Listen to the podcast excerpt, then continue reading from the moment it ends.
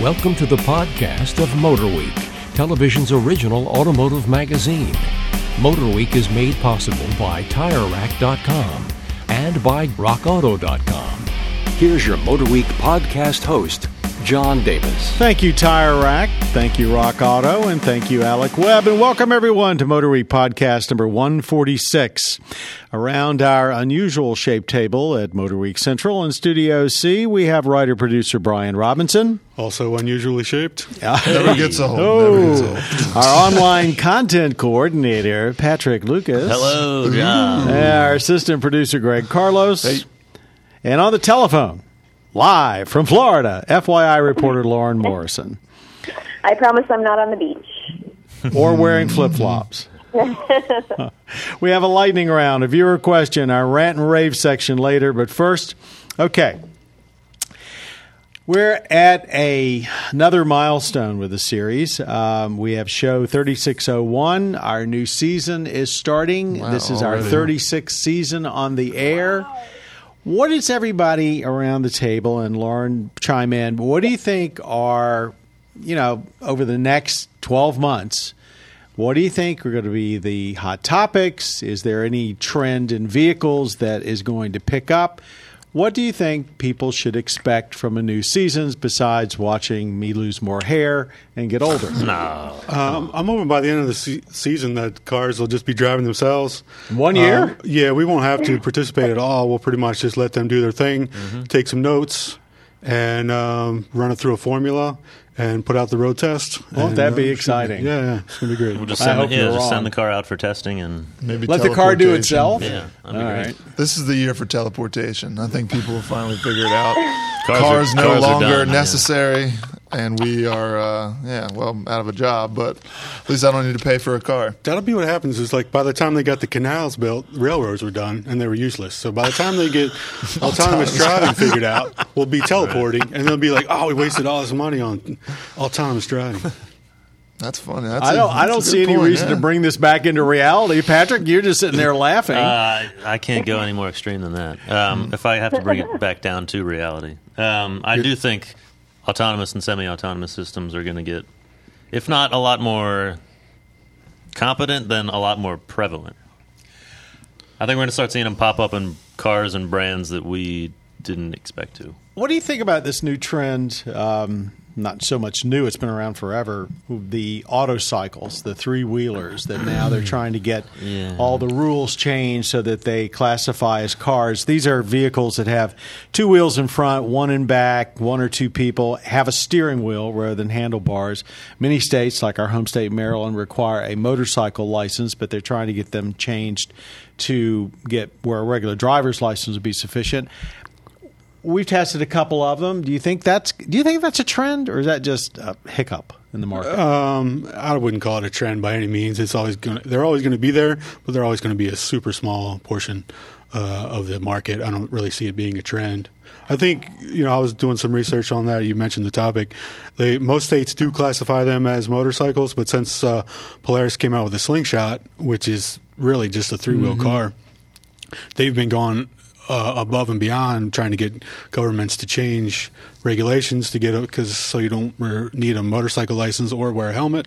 And most states are going with that. You mentioned Maryland is getting ready to announce that that's the case, but I think they need to be careful what they're wishing for because motorcycles don't require any crash testing, obviously, whereas cars do. Yeah. So you know, if you want these things classified as cars, you're going to have to start doing a lot more testing. Can you imagine more- something like a slingshot with energy absorbing bumpers and front ends and all that stuff Yeah, on it? they're not gonna it be the increase same the weight Yeah. Just become exponentially. Um, Lauren, anything that you think from your looking at you know the vast consumer um, landscape that's going to catch their eye this year? Do you I mean, I think like everybody said, you know, autonomous vehicles. Uh, we, you know, you, we've been trying to work on a, a, an FYI piece for a while now, and I think, you know, the technology has been slowly being put out there. Manufacturers have still been pretty reluctant to let us get in, you know, a car. But I think in the next year, I'm going to get in an autonomous car on a proving ground somewhere, and um, that's what I'm really hoping for. And I think by the I think by this time next year, we'll we'll definitely be a lot further in the autonomous game. That's You know- my, my prediction. It's it's worth noting, you know, that Google has stayed out of this controversy because their idea is a fully autonomous car, even without a steering wheel, and they've not wanted to let anybody really do anything in one. Uh, certainly not uh, customers until they have it completely figured out, where everybody else is sort of rushing. Electric cars. Uh, by this time next year, we'll have driven the heck out of a Chevy Bolt, and uh, the the Tesla cheap car will be right on the horizon. There'll be a, a new Leaf that'll probably have a 200 mile range like the Bolt. The 200 mile electric car, affordable, whatever you want that to mean. Let's say under fifty thousand dollars. Do you think that's going to finally make electric cars something that the average person might be interested in? If gas were still four dollars a gallon, yeah, but with it currently like one ninety five here in in our town, uh, I don't see it. Uh, people rushing out to buy them. Yeah. I, I think they'll be m- more popular. Certainly, if if you can keep driving the price down, more and more people who are sort of, you know, environmentally conscious, but don't want to commit to buying a car that gets them hundred miles max on a charge, or they want to spend seventy grand and get a car that can you can drive three hundred miles, but um, you know you don't have that money. I think if you can drive it down and offer a good range, I mean, I think a lot more people would be, you know, on board. They'd be like, yeah, you know, do something good for the environment. Plus, it's kind of cheap and it's easy to fill up and charge, and it gets me where I need to go. You know, we always try and start our our first show of the season with something that's ultra exciting, and um, this year we've come up with something that's a little different. Uh, we're no stranger to car comparisons, but this is not your typical car comparison. Um, we have access to a legendary Porsche 959, and we came up with the idea of just how far has uh, Porsche uh, come with their their shall we say normal vehicles uh, since the 959, and uh, Porsche loaned us a 911 Turbo S to kind of drive side by side, not so much a comparison. And that's going to be on the first show, and that looks pretty exciting to me. Now, two of the members of this table were probably uh, close to being in diapers uh, when, maybe uh, three, and three including Lauren, uh, when the 959 came out. But what do you think of uh, the current Porsche versus your limited exposure to the 959, at least what it's supposed to be? Brian, let me start Well, I with you. had You've got the limited- most experience. Well, I had limited exposure in both. I didn't really get much time in the Turbo S, but um, it's kind of uh, anticlimactic since all Porsche 911s are turbos now. So I'm not sure that the turbo is what it uh, always has been, but uh, Not as vaulted as it always um, was. correct. But like I said, I didn't really get a chance to drive it. Uh, I don't know, all the numbers are there. It looks legit. Uh, you probably know more than me, Greg. Yeah. Um, as far as driving goes, I mean, I didn't get a ton of time actually driving the 959. As you can imagine, it's not something you want to be driving It's a museum around a piece. ton. Yeah. Yeah.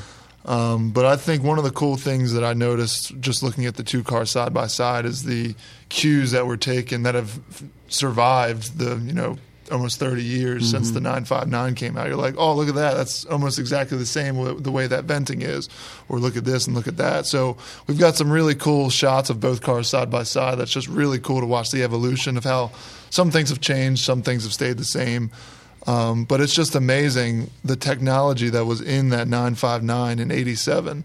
I mean, it's just, it's, And now it's kind of like ordinary. yeah, but well, Or- yeah, or passe even. you're, you're right, but there's, but if if you're thinking of it in the context of the time when that car came out, I mean, it had an electronically controlled suspension. Right. It had a six-speed manual transmission. It had all of these things. And it was actually um, water cooled heads at a time where they didn't water cool anything. Mm-hmm.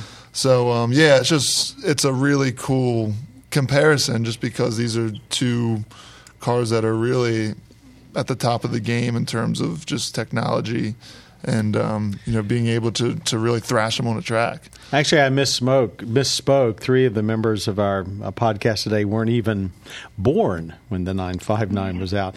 Lauren, you you pardon? I was just born. Just born. I was born in 87. You actually uh, have something special that you're doing uh, with Porsche, which gets away from any one particular car, but has more to do with the whole experience of owning a Porsche. Tell us about that upcoming segment. Uh, the Porsche Drive experience in Atlanta. Uh, I went down to Atlanta to their it's called the Porsche Experience Center, the PEC, um, and it's pretty much a purpose-built track. Just to they have a fleet of about uh, 80 vehicles. Um, we're talking. I drove a 911 Carrera S. There's Boxsters. There's uh, I mean Panameras. There's they have a whole fleet essentially that you can take out on this. It's just about a two mile uh, two mile wide track, and they have modules um, within this track that you can you know drive Porsches, push them to the limit. Uh, whether you own a Porsche, you can't bring your own car out, um, but you can pretty much burn all the rubber on their tires and all you know uh, use their brakes. I mean, for about three hundred dollars, prices start for a ninety minute drive um, on these modules in Atlanta. And I'm not even. I could talk this whole podcast about it. Um, it was an awesome, awesome experience. The drivers, uh, the drive instructors that I rode with.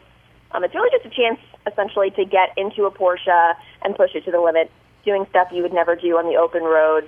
This isn't really a track built for speed, so if, you know you're looking for something like that, you'd probably go to like Barber Motorsports. Porsche has a drive school over there in Birmingham, but this is more of like a handling circuit. So there's a kick plate, which um, is essentially an epoxy surface that you drive over and kind of just slide your car out of control and try to correct it.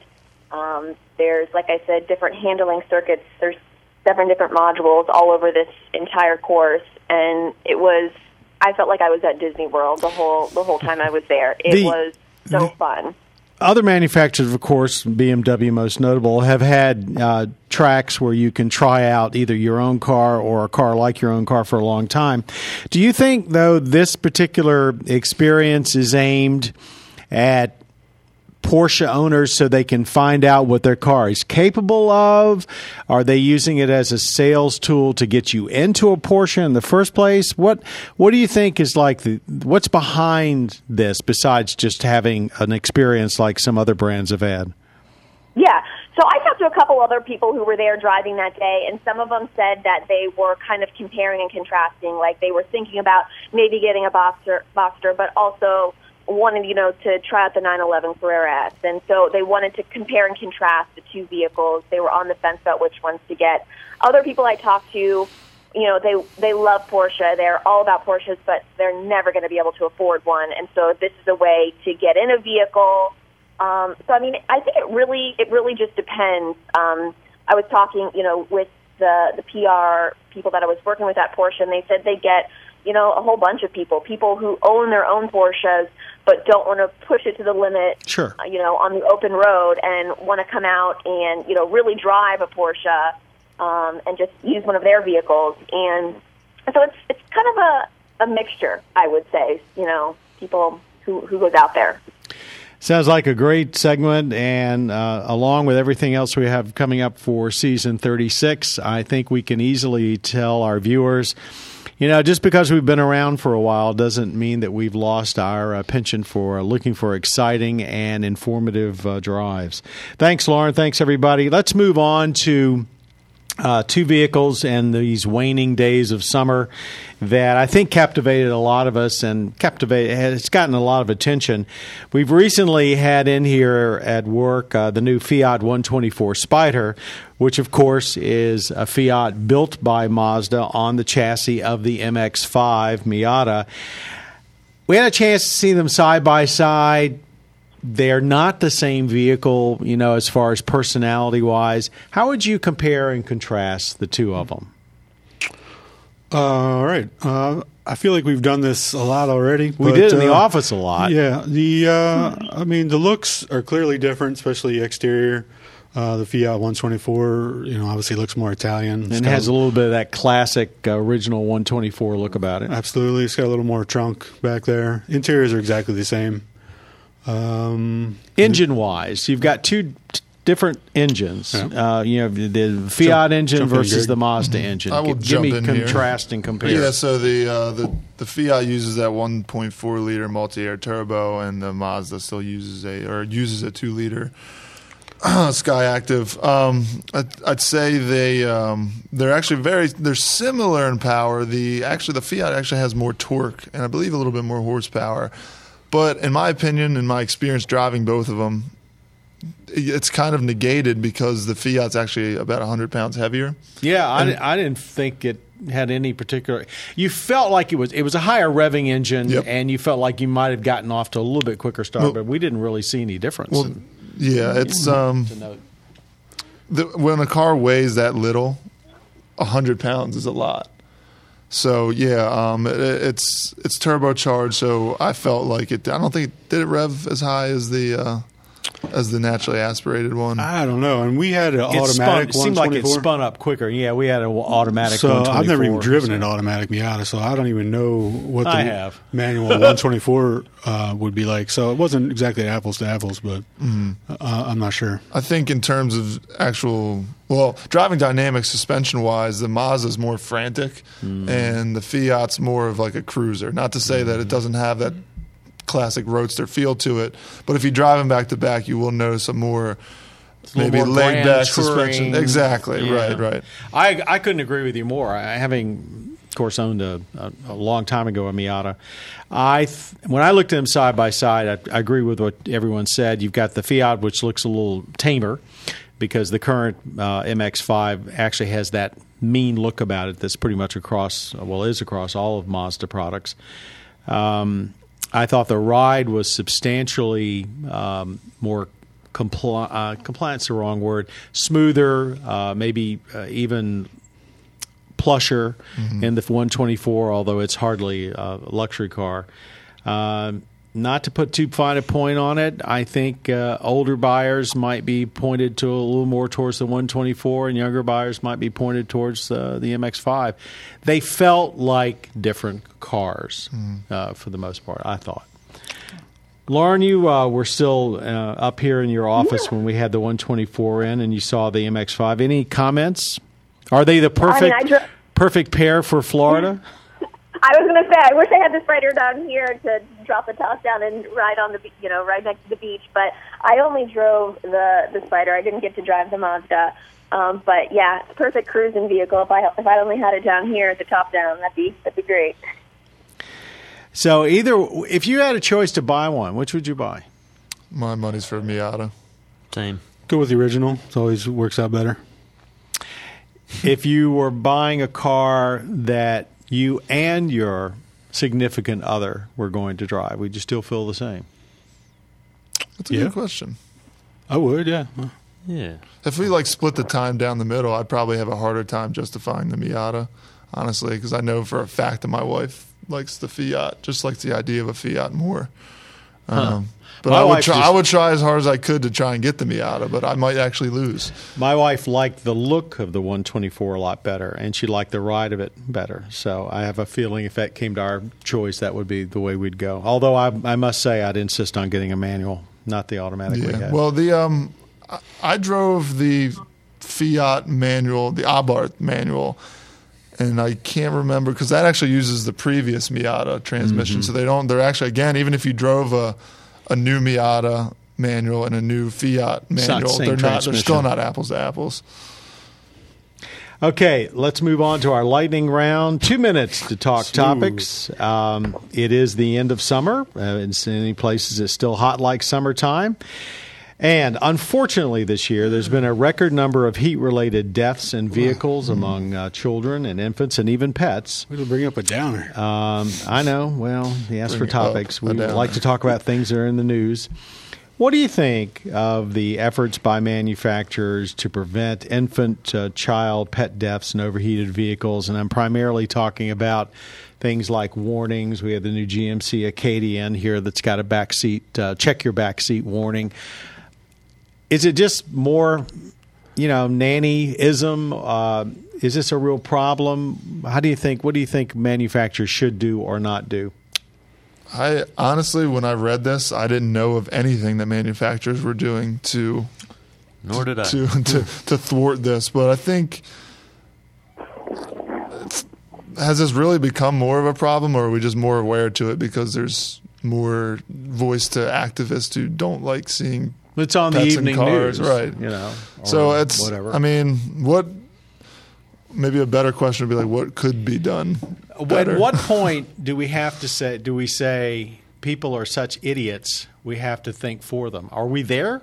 Basically, I'm certainly heading that direction. Oh, I know Robinson. Yeah, no, I got nothing. I, yeah, I'm trying to stay out of this one. Um, well, I- remember when the when children were getting locked in trunks, Right. You know, I mean, that wasn't a whole lot different than what this is. Um, that, well, that was more of an issue of kids climbing in Yeah. cars And- and, and closing the trunk on and closing themselves in there. It wasn't a matter of mom driving somewhere different that day, forgetting she has the kid in the car, and then going into work, leaving her kid in the but car. But we had all an day long. uproar, and it ended up with federal regulations, and we all have new cars now have you know releases in the trunk. Are we going? Is that going to happen again? I, I don't know if it's going to happen again. I can't predict the future, um, although I certainly like to try. Uh, I think you can. Um, hold on.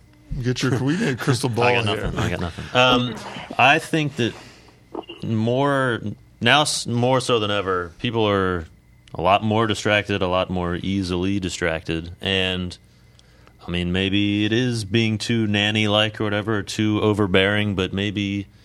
A little reminder when you get out of your car, like you know, instead of you know how like Don't Kias and forget your Hyundai's, kids. Kia- Don't forget your like. Kia and don't Hyundais forget your say, keys. like- don't forget your kids. They say like, "Oh, goodbye." Like when you turn off the car, maybe it's like, "Hey, check your back seat." right, but if you've seen that every day for a year, is it You really going to to register? it. Yeah, You you're just just going to. to And not only that, how often does somebody really forget that the kid's back there? Sometimes don't it's like on purpose. You're staying back here. yeah, the uh, the GMC system, the way it was triggered is if you open the back seat, open the rear door, and then got in and started the vehicle. When you turn the vehicle off, the last thing we'll do is flash up this warning.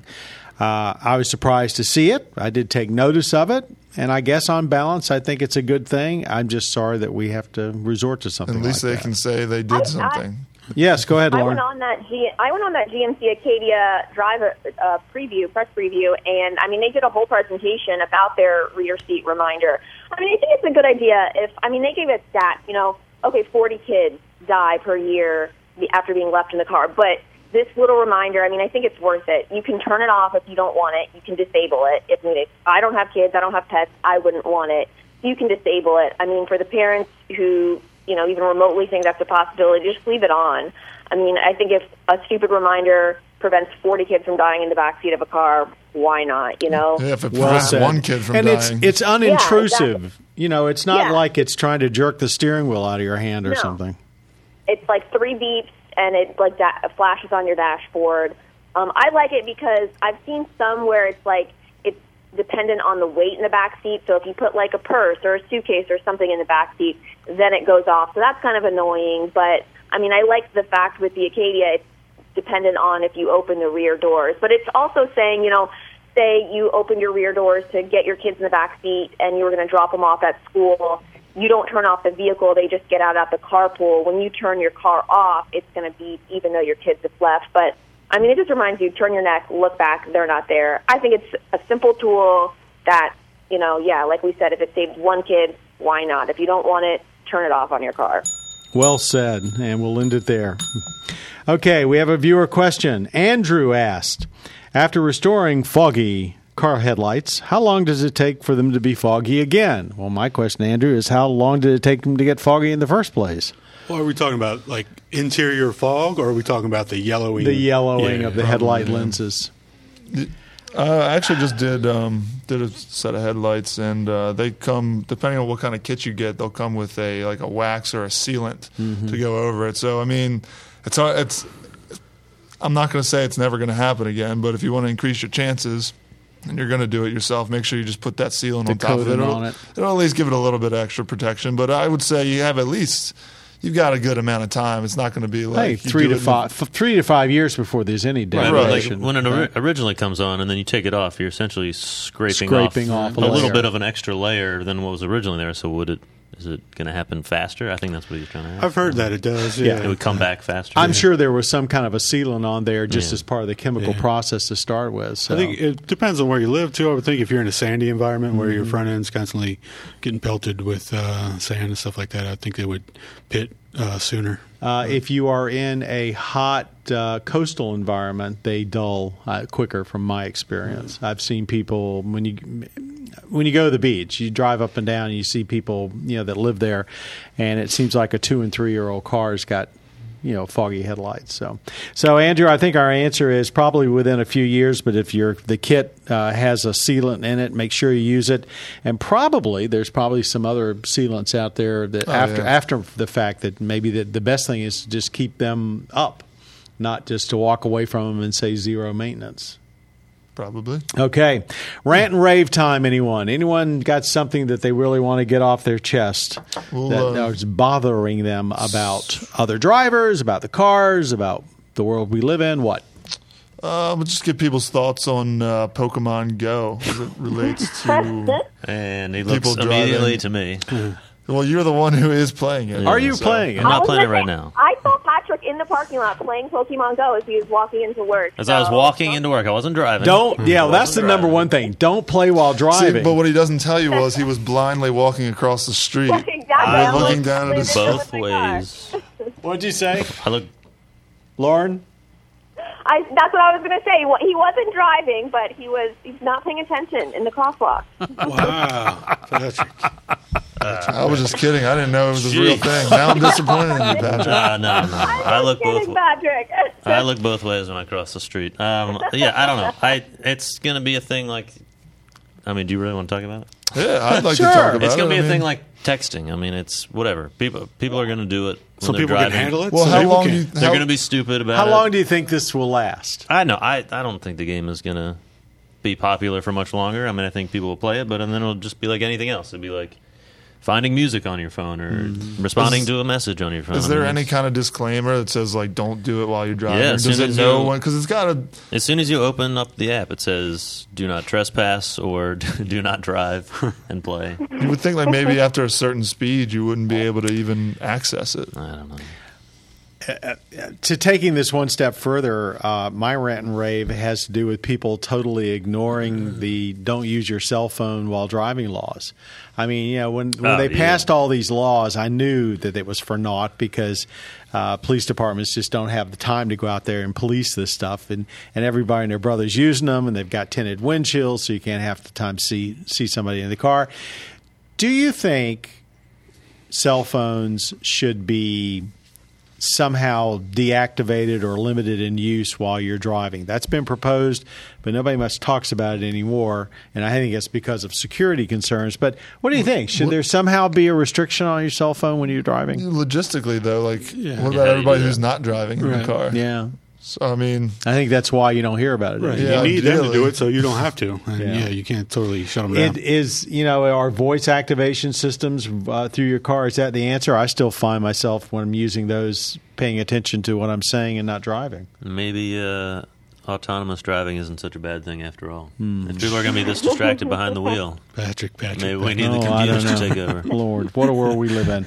And with that, let's wrap up this uh, first uh, Motor Week podcast of our 36th season. I want to thank everybody, including Brian Robinson, our writer producer, our online content coordinator, Patrick Lucas, assistant Pokemon producer, Craig It's Carlos, game.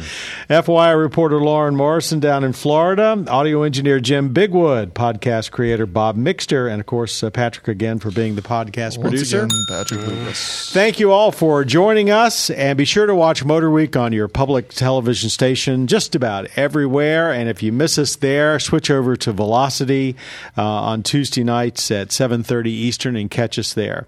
I'm John Davis. For all of us at Motor Week, thanks very much for being a part of the Motor Week experience. You have been listening to the podcast of Motor Week, television's original automotive magazine. MotorWeek is made possible by TireRack.com and by RockAuto.com. For additional information on podcasts, videos, and showtimes, visit our website at motorweek.org. And watch MotorWeek, television's longest running automotive magazine series each week on your local PBS station.